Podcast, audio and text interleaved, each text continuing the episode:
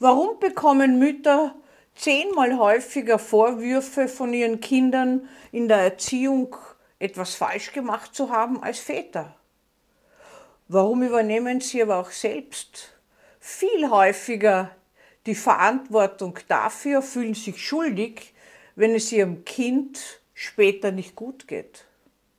Gibt es die optimale Mutter und gibt es die optimale Mutter-Kind-Beziehung auch im Erwachsenenalter? Mehr dazu in meinem Video nun. Es ist außer Frage, dass Mütter viel häufiger verantwortlich gemacht werden für das Wohlergehen oder auch für das Scheitern ihrer Kinder. Sowohl von Therapeuten, Therapeutinnen, aber auch von der Wissenschaft hat man die Mütter immer verantwortlich gemacht, auch für Krankheiten ihrer Kinder. Man hat gesprochen von der schizophrenogenen Mutter, die Schizophrenie begünstigt, von der Borderline-Mutter, die eine Borderline-Störung hervorruft in ihrem Kind, von der Mutter, die autistisch die Kinder werden lässt. Man hat sie auch dafür verantwortlich gemacht, was längst wissenschaftlich bewiesen ist und nicht stimmt. Man hat gesprochen von Müttern, die die Kinder nicht in Ruhe lassen und ständig Hubschraubermütterartig äh, sie umsorgen, die kalt sind, die zu viel, die sie zu wenig betreuen. Also wie Mutter es macht, passt es nicht ganz. Die Mutter hat aber auch eine unglaubliche Priorität im Leben jedes Menschen. Für eine Mutter selbst gibt es keine verbindlichere Beziehung als zu einem Kind. Die bleibt lebensbegleitend bestehen, ob Kontaktabbrüche sind oder nicht. Das unsichtbare Band ist da. Eine Mutter sorgt für das Kind nicht nur für das leibliche Wohlergehen, sondern das Kind lernt auch über die Mutter zu fühlen, lernt die Welt wahrzunehmen, lernt Empathie, spiegelt sich sozusagen im Glanz des Auges der Mutter, wie das so schön in der Literatur heißt.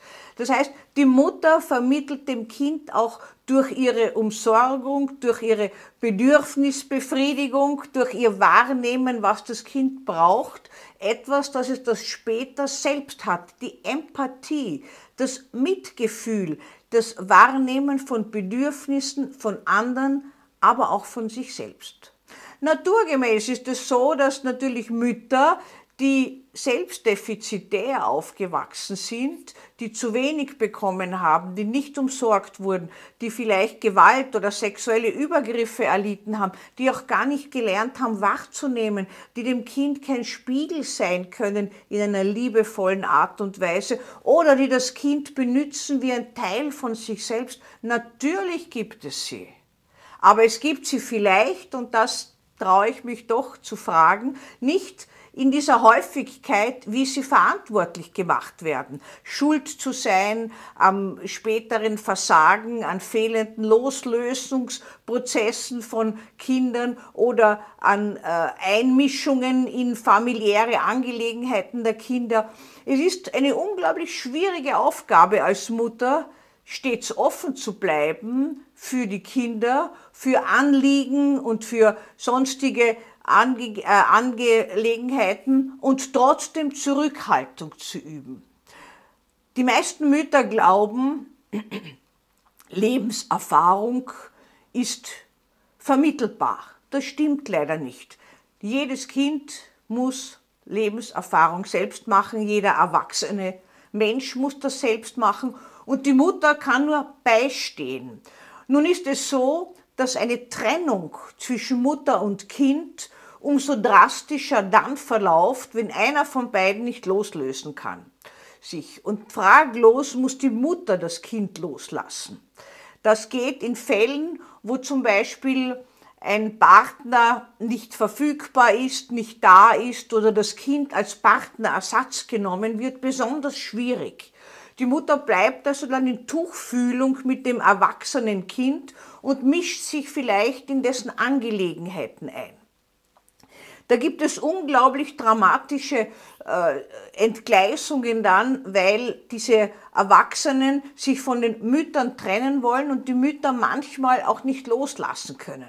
Andererseits bekommen aber Mütter oft ungerechtfertigte Vorwürfe. Ich habe ein eigenes Video dazu gedreht, weil ich mich auch selbst geoutet habe, wie es mir ergangen ist, und müssen sozusagen gerade stehen für etwas, was lange zurückgelegen ist und werden vielleicht zur Verantwortung gezwungen, etwas getan oder gemacht zu haben, unterlassen zu haben oder zu viel oder zu wenig dem Kind Gutes getan zu haben, als ihnen lieb gewesen ist.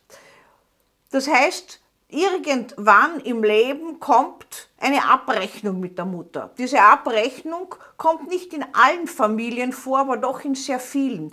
Die Abrechnung kann im besten Fall ein erster Anstoß für eine eigene Entwicklung, für eine wirkliche Loslösung des Kindes von der Mutter sein. Mütter haben ja nicht zu allen Kindern dieselbe Beziehung, sondern es gibt manche äh, Kinder, die eine engere Beziehung zu den Müttern haben. Insbesondere kränkere Kinder, Kinder, die mehr die Hilfs, äh, Hilfe der Mutter gebraucht haben und so weiter. Also das ist äh, auch eine ganz unterschiedliche Beziehung zu dem jeweiligen Kind und im später muss es auch möglich sein, darüber zu reden, was ist falsch gelaufen. Das Schwierige dabei ist aber, dass das oft so vorwurfsvoll äh, herüberkommt. Die Kinder präsentieren Vorwürfe, die die Mütter nicht annehmen können. Also du hast mich ja äh, stets bevormundet oder du hast mich ja nie in Ruhe gelassen. Äh, das ist dann oft der Fall bei Mutter-Kind-Beziehungen, wo beispielsweise ein, eine Tochter oder ein Sohn auch ständig die Hilfe der Mutter in Anspruch nimmt, aber dann wieder in Ruhe gelassen werden will. Also es ist ein bisschen oft eine schwierige Situation. Die Macht der Mütter, die immer so groß proklamiert wird, ist letztlich auch ihre Ohnmacht. Sie können sich gegen derartige Vorwürfe nicht wehren und diese Vorwürfe werden je nach Kultur und Zeit unterschiedlich geäußert. Es wird immer so äh, gesagt, die heutige Zeit fördert eine konstruktive Auseinandersetzung zwischen den Eltern und den Kindern.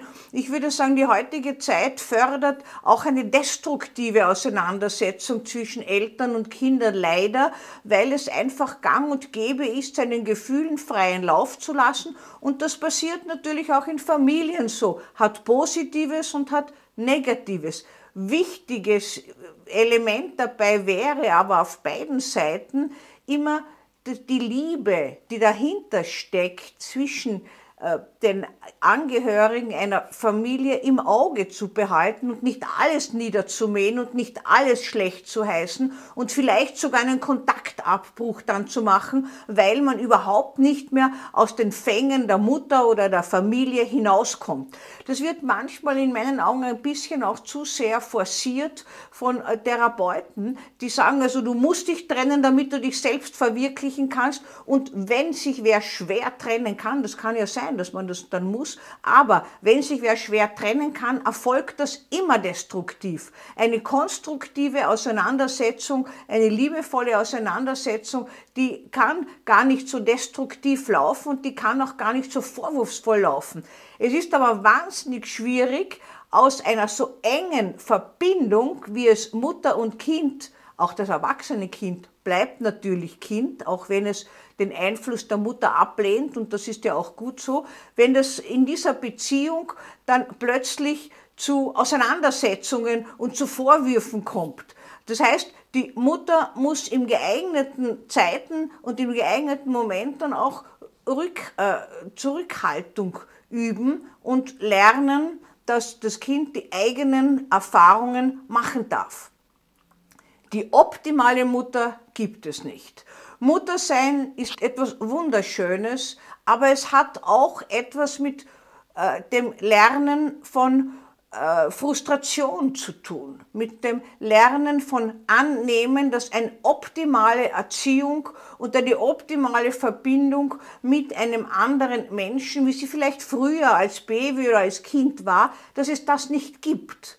Mütter müssen lernen, für sich zu sein und nicht ständig das Kind im Fokus zu haben. Es gibt ja dann später sowas wie das Empty Nest Syndrom, das heißt ein leeres Nest, wenn die Mutter keine Aufgabe mehr hat.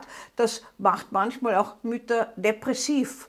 Die optimale Mutter gibt es nicht. Es muss sie aber auch nicht geben, denn äh, es muss nur eine hinreichend gute Mutter geben. Und eine hinreichend gute Mutter ist eine verständnisvolle Mutter. Es gibt keine Erziehung, die fehlerfrei ist. Je nachdem, wie die Mutter selbst aufgewachsen ist, wird die Erziehung gestaltet sein und vom Zeitgeist. Es hat früher die, die schwarze Pädagogik gegeben, wo das Kind also ganz distanziert war. Da wären ja Vorwürfe gar nicht gekommen. Da hat man ja fast sie zu den Eltern gesagt. Dann hat es gegeben die Laissez-faire-Erziehung der 68er-Bewegung des vorigen Jahrhunderts. Da hat es den Verlust der Autorität der Eltern auch gegeben und die Kinder waren auf gleicher Ebene, haben aber dann letztlich keine Eltern mehr gehabt. Die Eltern waren sozusagen die besten Freunde und jede Erziehung hat ihre Tücken, hat ihre Vor- und Nachteile. Die schwarze Pädagogik hat natürlich Nachteile, Länge mal Breite gehabt, weil es war letztlich so, dass man dem Kind auch die Emotionen und das aus sich herausgehen und alles abgewöhnt hat. Die Schuld der Mütter, wie das immer so schön heißt, gehört letztlich vermutlich zum Leben. Mütter werden schuldig gemacht und sind es doch nicht. In manchen Fällen sind sie es vielleicht, wenn sie selbst etwas verabsäumt haben oder wenn sie es nicht äh, wahrgenommen haben, was für das Kind jetzt gut wäre. Aber ist es nicht etwas übermenschlich zu verlangen, dass eine Mutter immer alles richtig machen soll? Das braucht es doch im Leben gar nicht. Es gibt ja das perfekte Muttersein oder das perfekte gar nicht.